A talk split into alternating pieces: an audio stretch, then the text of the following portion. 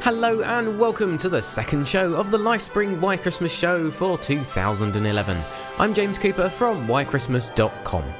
If you listen to show number one, you'll know that this year Steve Webb and myself will be looking at some of the stories behind popular Christmas carols and songs, and I'm also going to give them my own take on the ukulele.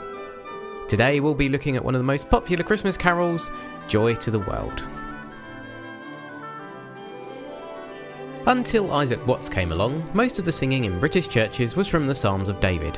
The church, especially the Church of Scotland, had laboured over the Psalms with great effort and scholarship, translating them into poems with rhyme and rhythm suitable for singing. As a young man in Southampton, Isaac had become dissatisfied with the quality of singing, and he keenly felt the limitations of being able to only sing these psalms. So he invented the English hymn. He did not, however, neglect the Psalms.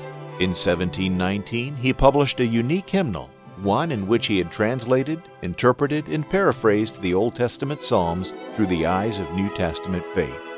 He called it simply the Psalms of David, imitated in the language of the New Testament. Taking various Psalms, he studied them from the perspective of Jesus and the New Testament, and then formed them into verses for singing. I have rather expressed myself, I may suppose David would have done if he lived in the days of Christianity, Watts explained. And by this means, perhaps, I have sometimes hit upon the true intent of the Spirit of God in those verses farther and clearer than David himself could ever discover.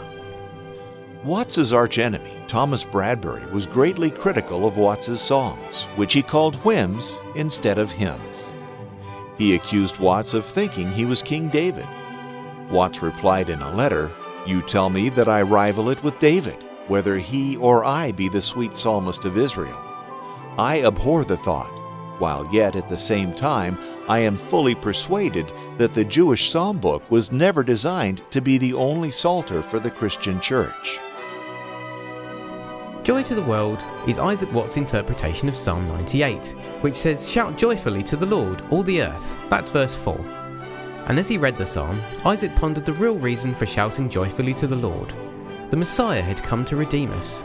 The result, despite the now forgotten criticism of men like Bradbury, has been a timeless carol that has brightened our Christmases for nearly 300 years.